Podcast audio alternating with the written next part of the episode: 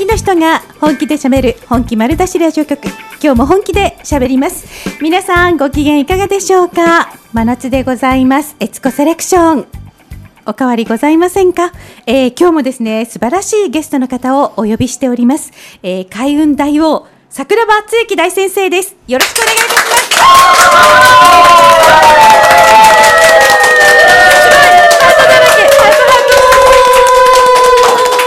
はい、皆さんこんばんは。75億光年に一人の一代桜庭つゆきがお届けする夜の本丸ラジオということでね、はいえー今回ゲストでいつこさん、えついつこさんだって。いきなり噛んじゃったよ、もう、えつこさんをね、おそう迎えいたしましたけ私いれども。つの間にかゲストになってるはい、どうですか、最近。乗っ取られてる、これエツコセレクションですよ。はこ最近ですか？はい、逸材セレクションにね、名前変わりましたんでね。変わった？変わってない、はい。変わってない変わってないですからね皆さん。だい今ですね皆さん実はあのえっ、とインスタとフェイスブックのはい。ライブ配信と同時に、はい三元中継で三元中継ですね。お送りしております。すごい。いハートいっぱい皆さんありがとうございます。はい、もうす頑張りますねね。、ありがたいですね。よろしくお願いしますよろしくお願いいたします。あの聞いている人がうわ楽しかったなっていうね番組になるんでしょうか。そうですね。あら。まあ毎回毎度毎度ですね。まああのすごいきめ細かく台本があるわけなんですね。ないよ。ないよ、もう。今日なんか何もないな。本当に何もない。本当に何もない何もないですよね何を喋るんですかね？はい。これ何何台本ってマウイ何何これ？まあ今日はあの質問をね、はい。あのー質問もあれば質問していただければね、はいまあそれに、えーまあお答えしていこうかなというね、はいえー感じなんですけれそうども、ですね。どんどん皆さん質問を、ねあのフェイスブックに書き込んでください。はい、まあ、はい夏休み、えー逸材スペシャルはい。逸材の子ども相談室っていうのでね、またまあなんかたくさんこういただいてますよね。はいえーまあこれから行きましょうか。はい。えー呼びましょうか？質問どれがいこれねいですか？すごくいいですよね、はいなんか岩手県8歳の鈴鹿さんストレス発散方法を教えてください八八歳？8歳でもうすでにストレスを発散したいっていうい。まあね。はいまあこういう質問がね悦子さん宛てに来てます私宛てに？はい、ストレス発散？ストレス発散？なんですかね。小学校二年生です。小学校2年生ですかねねはい。やっぱりもうあれですかね。あのーもうあのーストレス爆発するまで勉強するとかいかが？ないですね 8歳ですよね。はいまあ何相当ストレスがたまるでしょうね。え大王何されてました、まあもう働いてました8歳はまだ働いてないですね。まだうん。この頃は、あのー野球を一生懸命やってた頃ですね。ああはい。あなんか質問来ましたね。はい。えー質問です、墓掃除をしました。うちの墓は田舎で一人墓です、14個あります。掃除も大変です、墓は一つにして大丈夫でしょうか？また墓掃除はどのようにするといいでしょうか、なんとも。おおすごいですね。14か。墓が14個もあるんですか、うん。すごいですね。これは14個あったら大変ですね。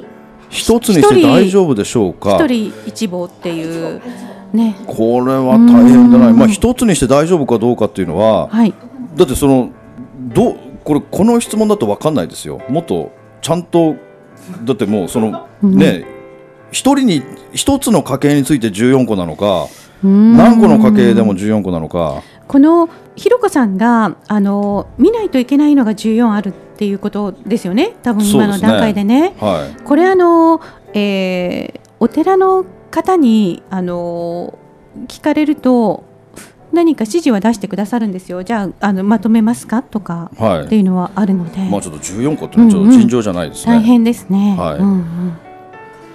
あのまあ、問題なくまとめられる多分家系があると思うのでお寺の方にひろこさんお伺いしてまとめれるものはまとめられたらいかがかなと私は思いますがあのちょっとそこはお寺の方に聞かれてだいぶおお掃除の仕方をねお墓のお掃除の仕方を教えてあげてください。まあ墓掃除もいいんですけども、はい。今山梨の9歳サマーフェスちゃんからね 恋した恋してした方がいいのでしょうかというまあ付随した質問なんで答えていきますけども、はい。また恋して何が変わるのですかもうね9歳でしょ？小学校3年生の女の子。もう恋はねたくさんしなきゃだめですよ。まあ多分これ女の子だと思うけど、ん。やっぱりね女の子はね、恋して涙を流した分だけ綺麗になるわけですよ。だからもうたくさん恋をしてたくさん振られて、たくさん涙を流してほしいなと思いますね、昨日も全く同じ話しましたね18歳の女の子に。やっぱり恋はねたくさんしてねたくさん男の人と付き合って、ん。もうねもう涙たくさん流した分だけ綺麗になるので、もうどんどん恋をしてほしいですね。だからはい。悦子さんなんかも、はい。恋をしまくったからこんなに綺麗になったわけじゃないですか、ありがとうございます。ね、ここまで綺麗になるためには、はい。やっぱり相当な涙を流してきましたよね、そうで今ますでね。ね。そういうことですね、はい。どう答えていいのやら。恋して何が変わるのですか、もう綺麗になるんですよ、女の人はね、だからたくさん恋をしてほしいなと思いますはい。ね。、あの代表的なのがねはい、あの加納姉妹のお姉さんですよ、はい。あの方はあの恋をして半年恋をしし始めて半年間出るホルモンがあるでしょ？大王 PEA っていう、はい。あれを常に出し続けて私は人生を生きていくのかなっていつも思ってるんですよ。はい、きっとそうなんですよね。そうですよ。ね、それを知って動いてらっしゃる。だからやっぱ恋してください。はい、もう恋は大切ですからね、はい。い、つもしてほしいですね、えー神奈川県の8歳、8歳ですから、小学校2年生か、うちの兄も中3で反抗期です、はい。お母さんは、何あの態度、ぶん殴ってやりたいと言っています、私もたまにお母さんに反抗的な態度をとっています、年頃の気持ちがわからないお母さんはどう思いますか、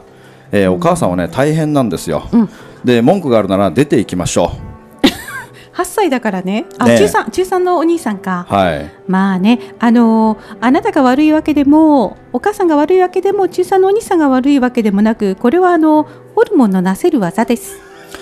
まあね この子の。お。あの一言で言えば、はい。生き量です。もうごめんなさい。なんか今日大丈夫かな？暑いからかな？あのーこれなんか大丈夫？皆さん。大丈夫です。ほら。質問来なくなりますよだよ。ええーまた質問来てますよ、はい。えー来年社会人になります、はい。えー年下だからといって呼び捨てなど呼び捨てしないなど模範となる社会人って何でしょう、えー質問の意味が全然わかんない。飛ばしましょう。全然困る。なえーこすごい質問だな。高校生の娘の体がどんどん大人っぽくなっており目のやり場に困っています。うん、すごい質問ですね。お父さんから？お父さんからですね。もう出ていきましょ お父さんが？うお父さんが出ていきましょう。あはい。えー人生のいいですね。これいいですね、はい。8歳のうん。8歳の男の子、人生の中で一番大切なものは何だと思いますかっていい質問ですね。内容は何ですか？教えてあげてください。人生で一番大切なのは、はい。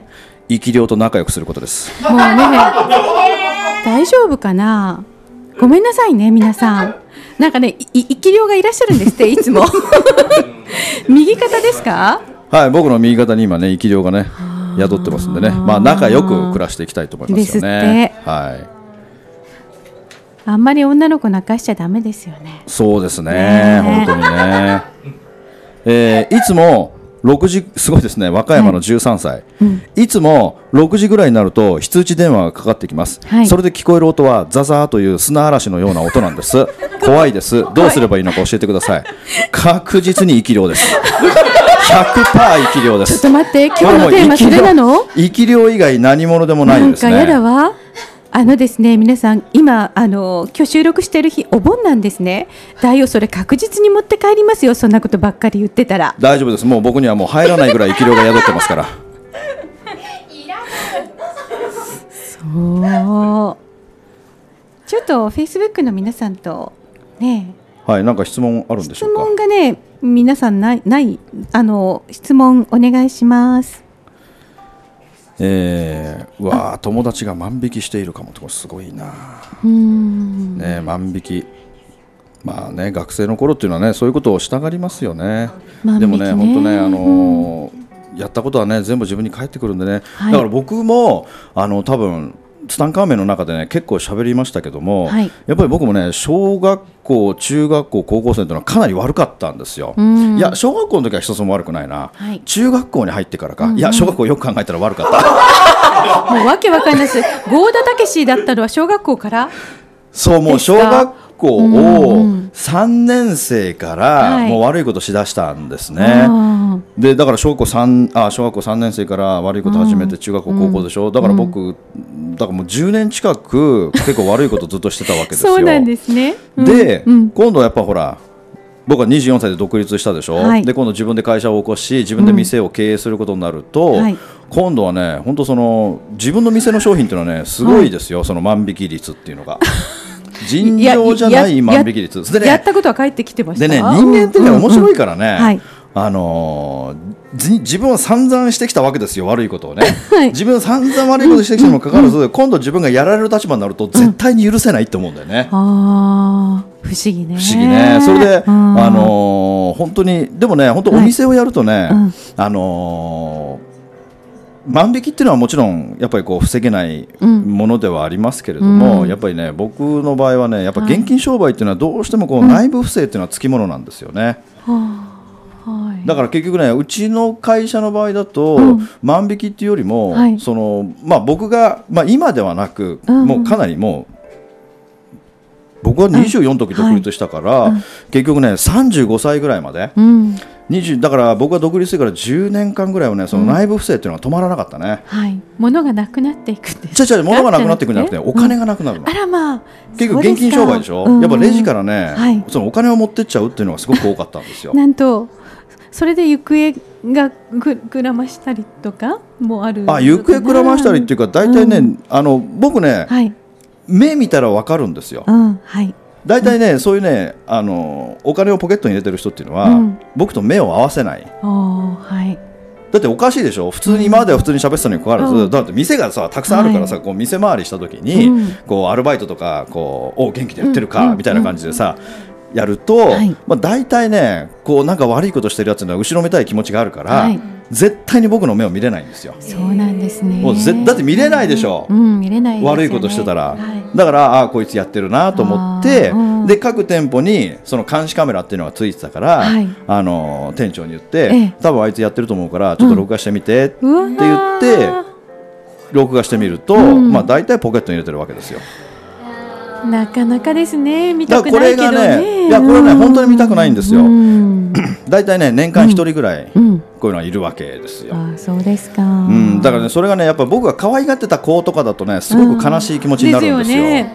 いやーなんかそそんな感情も味わってこられたんですね、だよ。うん、これはね、これはね、ツタンカーメンでもね、一番ヘビーなやつ喋りましたけど、はい本当にね、うんあのーまあ、自分が可愛がってた人間がそういうことをしてるっていうのはね、本当にショックでね、うんうんうん。だから結局、まあ、24歳からやっぱはい。35、6歳までの間っていうのは本当に年間1人いいましたよね。そうなんですね。でやっぱりそういうのをやっぱりこうね、あのーお前やってるだろうみたいな感じでね、まあ、そうすると初めはさ、うん。なんか「え何のことですか?」とか言うわけですよ。そうでしょう。そで一応カメラになうん映ってるんだぜはいっていう話でいねそうするともう隠しきれない。もう証拠としてもうポケット入れてるのが入っちゃってるからね、はい。だからまあそういうのはねすごく嫌でしたよね、うん。嫌だけども、もうしょうがないもんね、だよ。にそこであれなんです。首になるの？首にしちゃうのかしら？あもうそれはもうしょうがないですよ、まあ言ったらもう、まあ、もうそれはしょうがないでもね一人だけ、唯一一人だけ、はい。クビにしないで、うん。そのまま働かしたやつがいるんだけども、でもね、はい。これはよろしくなかったですね。やっぱりね、はい。その場でやめてもらわなければいけないですよ、ですね、はい。ですね。か抱えてますもんねお互いに。ううんんうんうん。そうですね。もうね、まあ思い出してもね、い。本当に悲しくなるようなね、ですね。えーことを本当にね、これ言うのがね、すごく嫌なんですよ、実はね。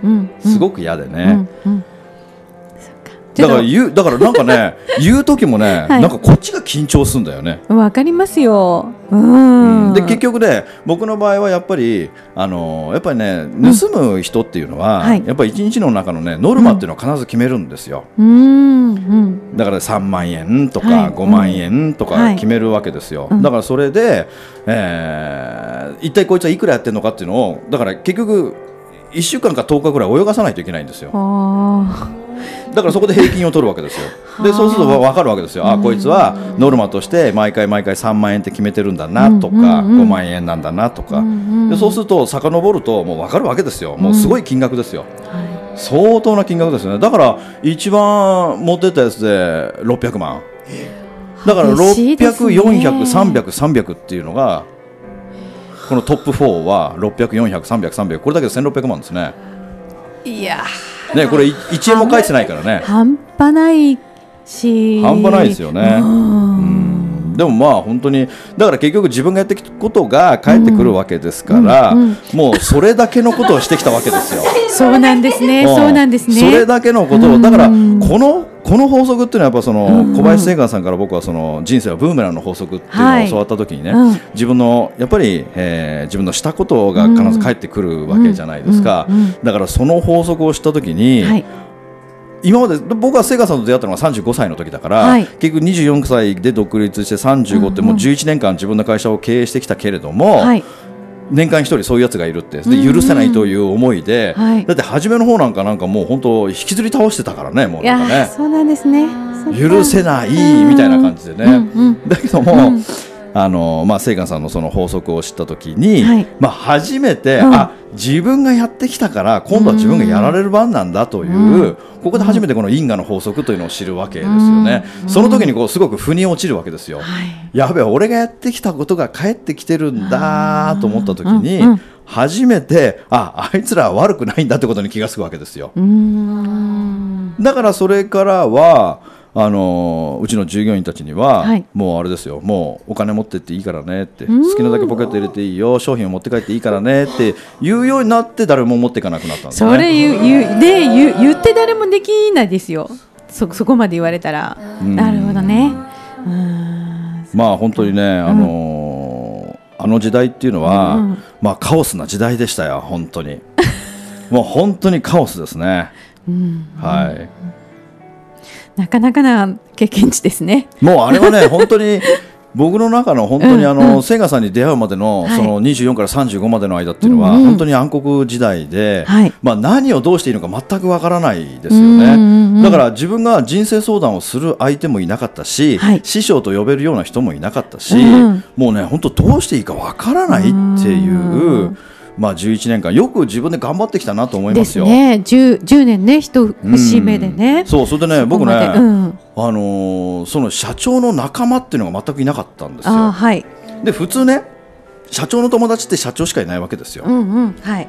だけど僕の場合はねもう本当あの人と群れるのが大っ嫌いで当時ね、うんうん。だからもう全部自分で一人で切り盛りして自分一人でやってきたんですけれども、あのーまあ、初めて、はい。あのまあ、海外に行くようになった時に、まあ、いろんな社長さんたちと出会うことになって、うん。まあ、初めてですねあ世の中の社長というのはこんな感じなんだってことに初めて気がついていき、うんはい。うん。まあ、いろんなことを教わりましたよね。だから、はい。ずいぶん気が付くのが遅かったですけどもね、うんうんうんでも、まあ、あれはね僕の中では本当いい経験でしたよね。うん。なんか私も思います。よく成功者の真似をしなさいって言うけど私ははい。それぞれに成功の仕方って違うと思うから、うん。ひとまず自分で体験してその後知っていくっていうそう。のが私はまあうん。それでねよくなねうん、あのーまあ、よく本を読め言われるわけですよ。そうですね。本を読めって言われてもさ、うんうん。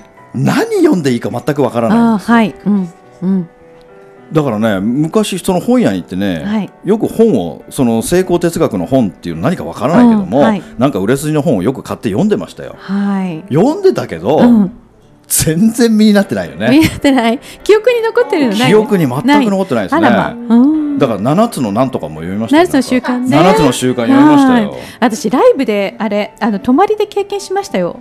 あ本当はい、あのジェームス・スキナーがやってくれたのであー。まあ、世界のほらトップが受けてるってはいはいはいはい。7つの習慣がそれがベースになって、はい。そこからね、まあ、ビジネスやっていきましょうっていうものですけど、うん。まあでもね本当にねもうあの頃っていうのはもう必死でしたね、うんうんもう本当に必死だった、はい。だってもうねビジネスの経験も何もないままうん。独立して、はい。その事業を成功させるっていう可能性ねものすごく低いわけですよ、うんうん。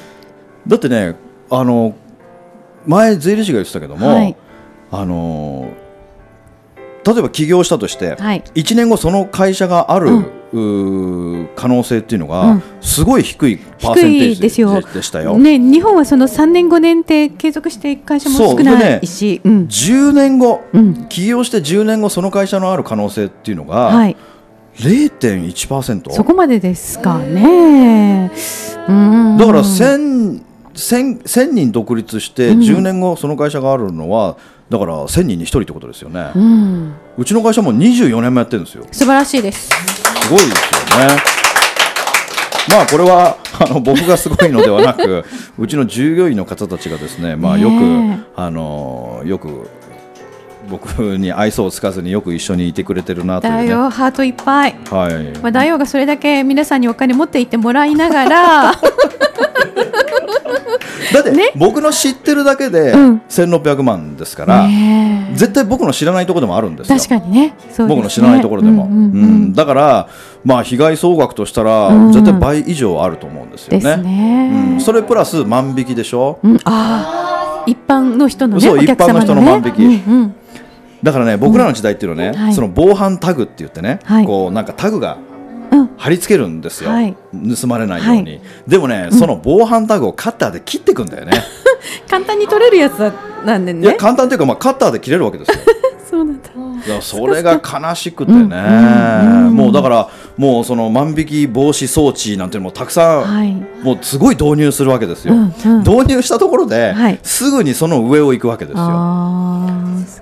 でねやっぱ、ま、でねあのちゃんと防犯タグにね、はい。あの値札をつけるんですよ。はい、だからうん、あのいくらのものが盗まれたって分かるんですよ。あでそうするとね3万だの4万だの5万だのっていうのが万引きされてるとね、うん。うん。これはね本当に悲しいんですよね。ね。でもそれも自分がやってきたことなんですよ、ーこれどう言っていいやらね。ねだからもう因果応報以外の何者でもないということねですよね。大王のでもその後世の中でそれを結構割と早いタイミングで受けてこられてますよね。早いですか、うん、早いんじゃないでしょうか。って私は思いますけどね。うん早いんですかね、うんうんでもね本当に僕はあの、まあ、ツタンカーメンでも喋ったけど24で独立したでしょ、はい。でその独立した時がね本当にお客さん来なくてね、はい。もう本当にお客さん来なくて、ええ。4月、まあ、お釈迦様の誕生日と一緒でね 4月8日にお店をオープンしたんですよ、まあ、その時はお釈迦様の誕生日とか知らないけども、うん。まあ、はい。偶然、まあ、必然的には4月の8日にオープンしましたけど、はい。そこからね本当ねあの日に日に売り上げが4月はね、はい。なんかあのオープンしたご祝儀みたいな感じでね、うんあれ売り上げ200 260万ぐらい売れたのかな？すごいじゃないですか。月でしょ？そうそうそうすごい一ヶ月ですよ。260万ぐらい売れてね。うんうん。はい。で僕のその机上の計算ではいはい。机上の計算ではね、うん。160万売れてトントンなわけですよ。でも僕は24歳の時にはい。1300万の借金を背負ってオープンしたから、あそうですか。1300万の借金を返していくのに、うん。1ヶ月160万売れてトントンなわけですよ、あはい。だからいくらそこから上乗せしていくのかで、うんうん。あのー返済額が決まってくるわけですよ、はい。うん。でその時ちょうど結婚したでしょ、うん。で奥さんのお腹には赤ちゃんがいるでしょ、うんうん。もうお父さん責任重大なわけですよ、はい。で、まあ、4月は良かった。260万、うん。はい。やべこれ借金すぐ返せるみたいな。やべやっぱり俺持ってるみたいな。よかった。うんうん。やべ俺超ついてるみたいな感じで、うんうんそこから5月に入ったら、はい。売り上げがもうん。う日に日に落ちていくわけですよ、おー。もうろだから多分、うん。6月なんていうのは、はい。多分160万切ってたと思いますよね。あでやっぱり家に帰るとさ、うん。その奥さんがね、はい。あの今日どうだったのとか聞いてくるわけじゃないですか、うんうんはい。でお腹に赤ちゃんもいるしさ、うん。もう僕としてはさもう笑顔でさ、うんやべえよ今日もすげえ売れたとか言うわけですーよあで奥さんに悲しい顔見せられないから、うん。お風呂に入って泣くんですよ、ーうわー切ない。でねもう6月なんていうのはもう末期で店番しながら泣くんですよ、いや。だってね僕一人しかいないからアルバイト雇うお金ないから、だから僕が、えっ、とね、当時14時間？うん。14時間店番。はい。だって僕14時間の店番を、はい。えーとりあえず初めね半年やったんですよ、うんうん。で1回も、だから休みないんですよ、うん。あの土日祭日とかもそんなのないし、はい。あのーもう休みなんかなく、はい。半年間だから180連チャンぐらいしたんですよね、それでね、うんうんはいでも本当6月なんていうのは、ほら、うん雨季でしょ、はい。あのー毎日さすごい雨がたくさん降るような時、お客さんなんかね来るわけないんですよ、お客さん来ないしあの雨季の時って日本人ってうつの発症の月らしいですからね。あそうなんだからねあの太陽の光によって私たちはすごい左右されるから。うん。そう。両方重なってね。はい。太陽の心も。はいだからね、うん。本当6月とかって、うん、本当にねもう、うん。僕病んでて、うん、やみますわもね。うだってさ、一番ひどい時、うん。夜中の12時でお客さん一人も来ない時あったの。おだからだから僕3回目で喋ったけどね、うんうん。1回だけ、はい。本当夜中の12時ぐらいになって、はい。もう頭がおかしくなっちゃったんですよ、うん。頭がおかしくなって、うん。そのほうきでね、はい。店の中で暴れたんですよ あーとか言って。だからもうあーとか言って暴れて、うんうん。そしたらね、うん。お客さんに止められたんいやーなかなかですねそれ。うん。でもそのお客さんが買ってってくれたんですようね不思議なんか。暴れるの見て買ってくださるって神様じゃないですか。思いませんか？暴れてる時に来てくれて止めてくれて。あ神様でしたね。だから僕ね、ね。本当に病んでたからね、うん。あのー店番してる最中にね、うんうん。あのーお店でね土下座、土下座をしてね、はい。あのーよくあるじゃない？多分なんかどっか中東の方でアラーの神様みたいなさ、うん。こんななんかこんなんやるやつあるじゃない、はい。もうあんなことまで始めちゃったんだよね店の中でね。ななんですか？それあのお客様が来るようにっていう。ああえ祈りですそうか祈り祈り。すごいですね。お客様をお客様が来てくださいみたいな感じで。如如術ですね。そう。それをねあの東西南北向いてやるわけです別に誰から聞いたとかないです。そんなあかなり情報ないんで。来てますよね。もうかなり来てるかなり来てるでしょ。もうかなり終わってるでしょ。そしてなんかしくしく泣いたりするんでしょ。え泣きながらしてんのそれ。泣きながらしてんの。いやー。大王暗黒時代もなんか ねえ。いや本当に経験いっぱいしされてきましたよね。だってねうん。本当にね、うん。その1300万の借金あるでしょ、はい。でね奥さん子供食わせなきゃいけないでしょ、うんうん。家賃払わなきゃいけないでしょ、うんで結局160万でトントンなのにそはい。れ切るってことはもうどうしていいか分かんないわけですよ、うん。相談する相手もいないでしょ？ですね。で初企業の時でしょ？初企業の時なんでしょ？そう初企業そうれは24来歳だから。ますね。皆さんそれで大体やられますもんね、うんもうね、ん本当末期でしたよね。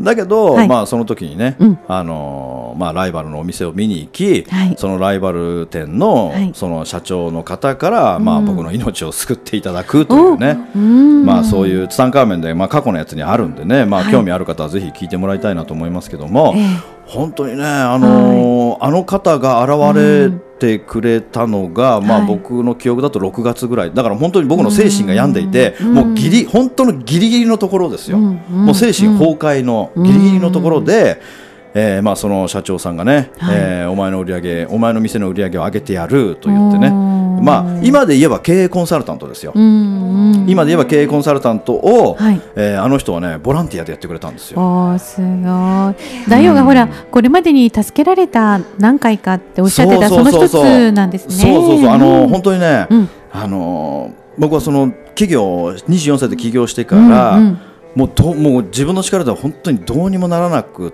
て、はい。もう本当にもうほもうもう無理っていう時に、うん。ふっと現れるんですよそういう神様が。で神が救ってくれてね、うんうん。でその人たちはすぐ僕の元を去っていくというね。だからその4人ともいないですよ。あーそうなんですね。挨拶したくてもどこにいるのかも知らないし。ねでも本当に化身なんでしょうね。うん。なんかね救ってくれる化身なんでしょうねすごい。皆さんありがとう。こうやってまたね大王は生き延びてらっしゃいますよ、もうね、あの本当に今思い返すとね、うん。あのよくあんな起業できたなって思うんですよ。うん。だって何にも知らないわけですよ。はい。だって僕はまずあの僕はその時ねスポーツクラブのインストラクターしてた時なんですよ。はい。スポーツクラブのインストラクターしててね、はい。本当ね運命ってあるなって思うんですよ。はい。僕はねそのスポーツクラブでええ。アルバイトで入ったんですけど、はいこんなに楽しい職場って人生にあるのかなって思うぐらい楽しかったんですよ。うんうん。すごい楽しくて、はい。で僕なんかね本当その何の学もなくね何の取り柄もない人間が、あのスポーツクラブにいると、はい。皆さんに先生って言われるわけですよ、人生で先生なんて言われたことないんですよ一回も、はい。それが先生みたいな感じで教えてくださいみたいな感じで来るじゃないですか、で結局働いてる人間っていうのも、うん。スタッフもみんな体育会系なわけですよ、もう体育会系しかいないからスポーツクラブなんて、だから僕と同じノリだからすごい仲良くて、もう最高に楽しかったんですよ。はいで僕そこに1年半勤めたんですよ、うんうん。1年半勤めましたけども、とにかくここでね僕は社員にしてほしかったんですよ、うん。社員にしてほしくてい。ずっと社員にしてくれって言ってたんですよ、はい。言ってたんですけれども最後もう1年半経った時にね、うん。あだから途中でお前社員にしてやるって言われてね、うんうんお前いつも一生懸命頑張ってるから、はい。お前社員にしてやるって言われた時にたまたままあたまたまはないんですよ必然的に、はい。そこの支店長うん。スポーツクラブの支店長のはい給料明細が机の上に広げてあったんですよ、はい。どでうどうでした？どうでした？俺支店長、うんはい。給料明細だと思って、うん。興味あるじゃないですか一体支店長はいいくらもらってんだうろうって、んうん。見たら、うん手取りが19万なんぼだったんですよはい。30何歳ですよ。30何歳で手取りが19万ですよ、うんうんうん。で支店長になる可能性っていうのはすごく低いんですよはい。エリートが支店長になれるわけですよ、はい。だから自分が支店長になれる可能性はどうかわからないですよ、うんうん。でその時僕24でしょ？はい。だから10年後うん。自分の10年後、はい。手取りで給料19万ですよはい。これを見た時に、うん俺無理だと思ったんですよ。この人が19万なんだったら僕の給料はおそらく12、3万。そうですね。だいぶ音楽鳴り始めあた。音楽鳴り始めてた。自分の世界に入っちゃって質問一つも答えなかった。本当本当。皆さんごめんなさい。この後あのーこの後っていうかまたあのー次回皆さんの質問に答えながらあのー番組進めていきたいと思います。大夫ありがとう。だはいありがとうだいぶじゃましたまた次回こ来週かな？再来こ週かな？れなんか自分の世界に入っちゃったけど面白かったなこれああまあまあまあまあ面白かった。面白かった？まあまあまあはい ありがとうございます。皆さんありがとうございます。また話ごめんなさい続きますからね。はい次回もあのエツコセレクション楽しみにおはい待ちになってください。だいぶまたいらしてくださいね。はいま楽しみにしま。ますす皆さんありがとうございまます。た松山来ますありがとう